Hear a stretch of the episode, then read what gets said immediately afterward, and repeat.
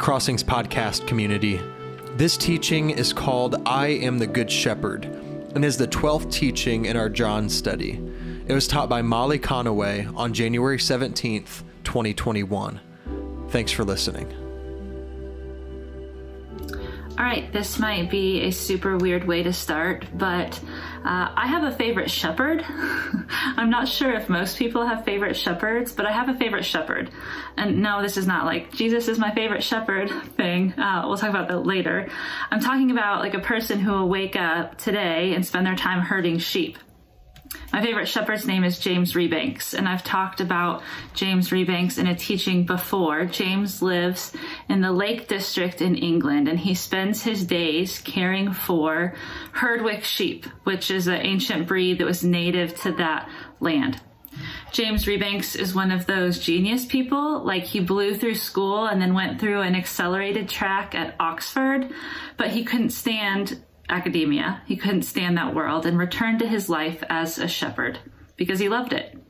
Because he loved this life and this landscape he woke up to every day. He loved tending to these sheep the same way people had cared for them for thousands of years. So he spends his time laying hedges and hanging gates and bathing his sheep's feet and trimming the feces off their tails he spends his days inspecting his sheep's survival characteristics, their alertness, their mobility, their strong legs. He, he drives this herd from farm to farm all over the Lake District.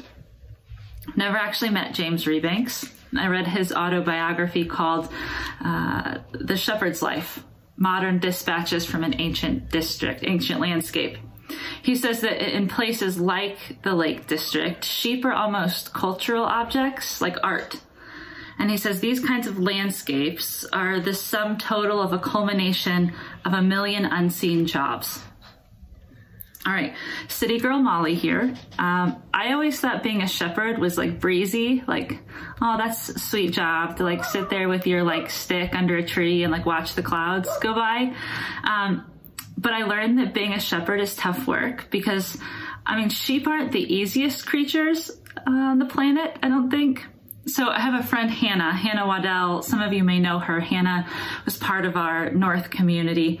Hannah is a large animal veterinary nurse at UT Vet Hospital. Uh, I'm serious. We have like the coolest people in this community. So Hannah, large animal veterinary nurse, also grew up showing sheep. And so I told Hannah, I said, you know, I could look this up uh, on the internet, but out of sheer curiosity, like, what's your experience with sheep? What Hannah said was, well, you're not going to want to start this way, but sheep are stupid and don't listen well. she said that they're herd animals by nature, so if one sheep decides to run off a cliff, the herd will follow with no regard to their personal safety or individual thought process. Uh, which is really sad and funny when you consider this metaphor compares sheep to humans.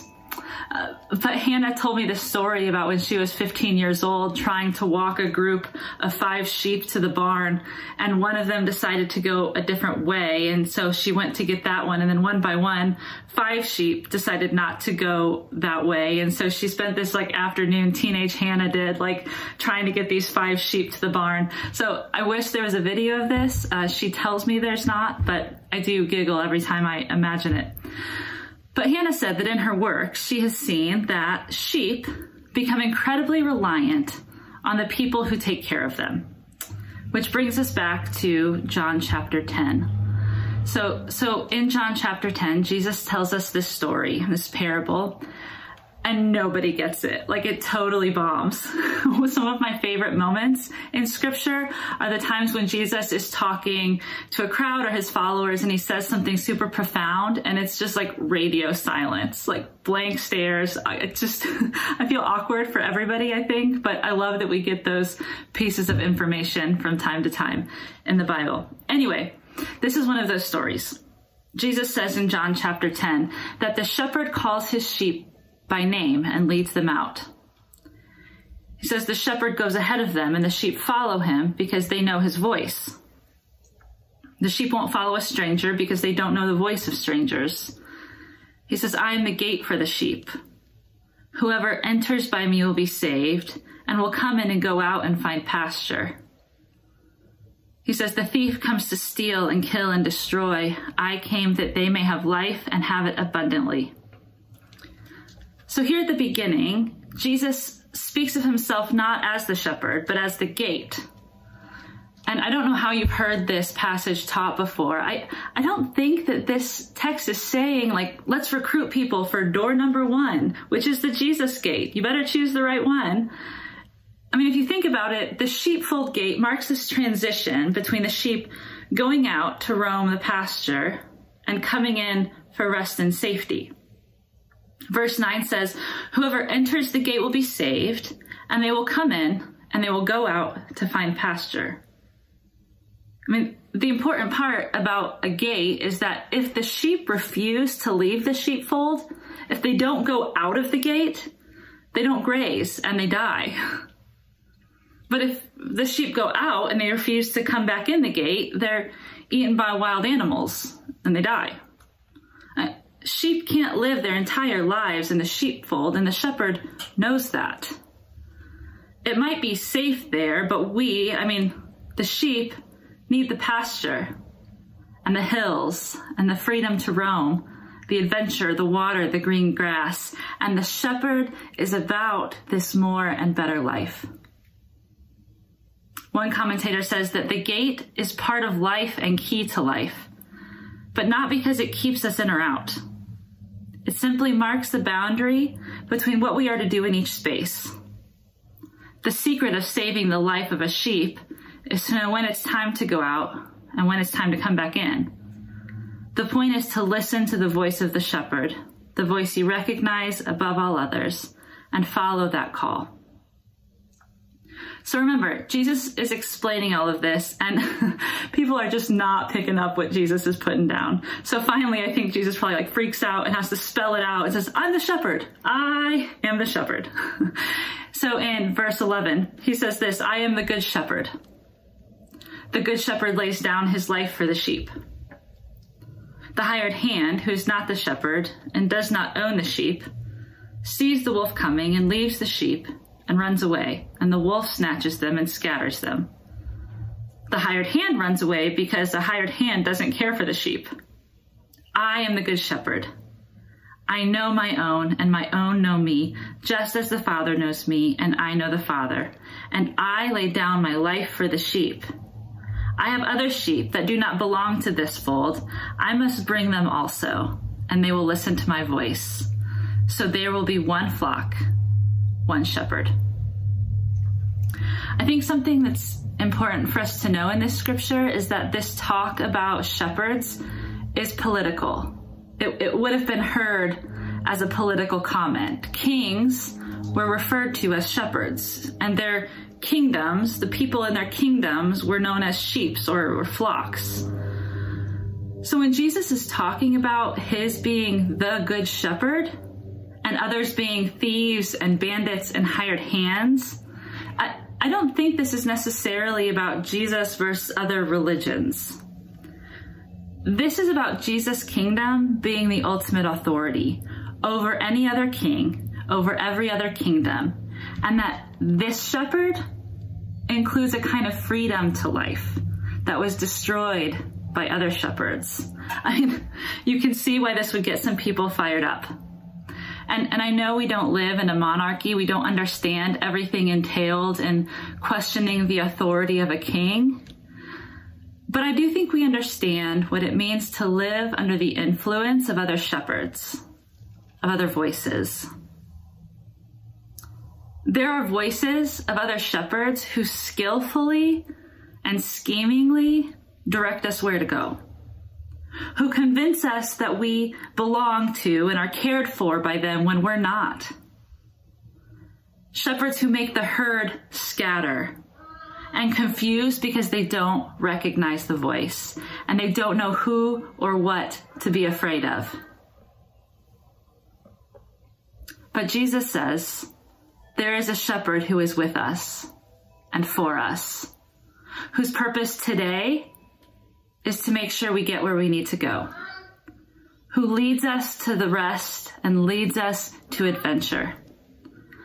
a shepherd who, who holds back the wild animals that try to get at us, a shepherd who trims the feces off our tails, a shepherd who strengthens our legs, who builds the hedges so that we can find green pasture and still waters. This is the work of the Good Shepherd.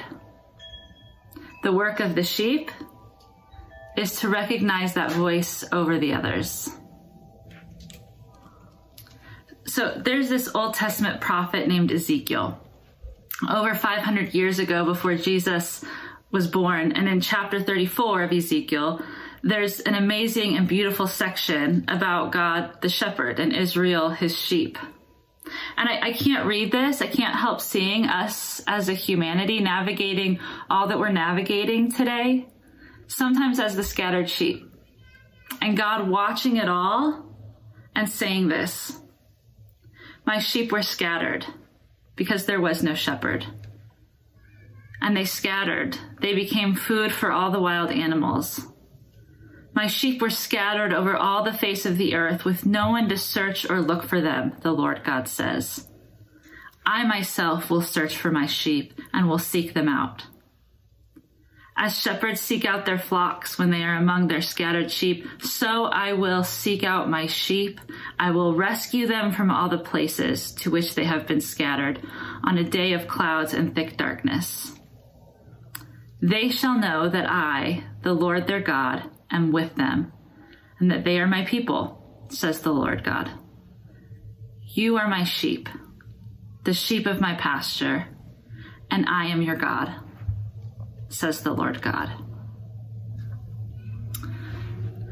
I find it amazing that the Good Shepherd makes no demands about the quality of his sheep. The shepherd doesn't base his care or protection on how the sheep look or feel, or behave.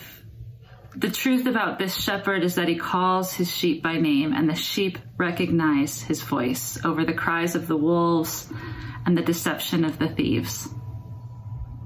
Over all those noises, the shepherd proclaims daily to his stinky, stupid sheep who are scattered in thick, dark clouds, You belong to me.